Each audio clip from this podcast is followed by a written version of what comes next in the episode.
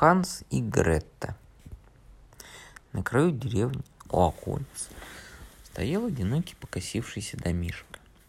Жили там муж и жена со своей единственной дочерью, и звали ее Грета. Жили они в большой бедности, хоть и трудились с утра до вечера. Грета была девушкой работящей и красивой.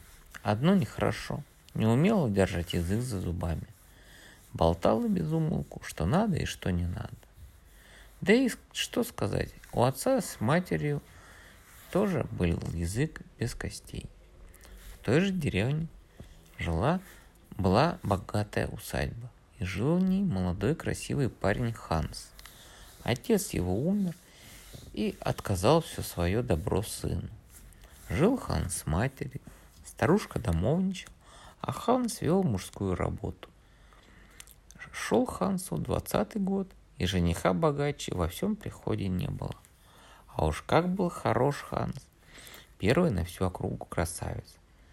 И не мудрено, что девушки по нему сохли. Грета тоже, бывало, на него заглядывалась.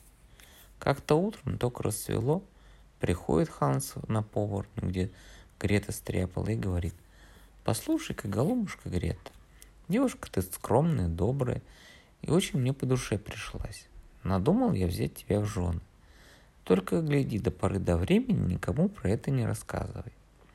Боялся Ханс, не проведала бы мать раньше срока, что он задумал сватать девушку из бедных. Хотелось ведь ей невестку побогаче и познатнее. Вот и просил Ханс, чтобы Грета промолчала. «Спасибо тебе», — отвечает Грета, — «уж я-то не проболтаюсь». Ушел он. Грета опять взялась за стряпню, молочный кисель на завтрак готовила. Засыпала в горшок одну пригоршню муки, развела другую. Стряпает Грета, а у самой только Ханс на уме. И высыпала невзначай из залов кисель вместо сахара. Помешивает Грета кисель половником, а сама от счастья будто солнышко сияет.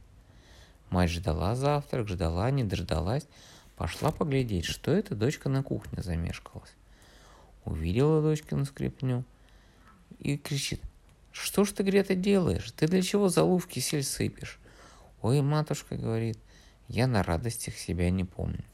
Чему ж ты так обрадовался?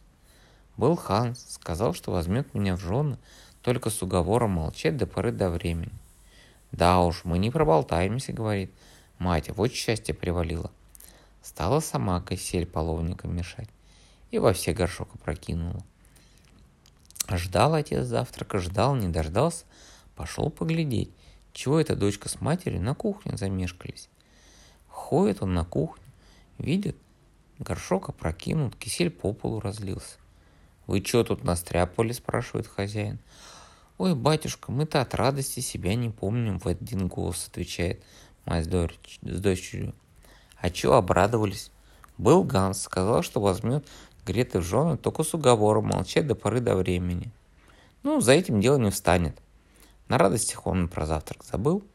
Вышел во двор и давай коней своих задом наперед в телегу впрягать. Мимо как раз Ханс проходил. Увидел, как хозяин делает, и удивился. Говорит: «Ты зачем коней мордой к телеге ставишь?»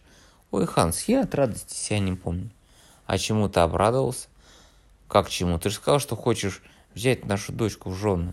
Разозлился Ханс и говорит: «Хотел, но теперь свои слова обратно беру. Не умеет она держать язык за зубами, пусть на себя пинает». Пошел Ганс своей дорогой, а Грета ни с чем осталась. С тех пор Ханс к ней и носу не показывал. И вот дошел однажды до Греты слух, будто посватался Ханс к дочке богатого хуторянина, и в воскресенье будет оглашение в церкви. В воскресенье Грета говорит матери: «Хожу-ка я нынче в церковь, перекинусь словечком с моим суженым».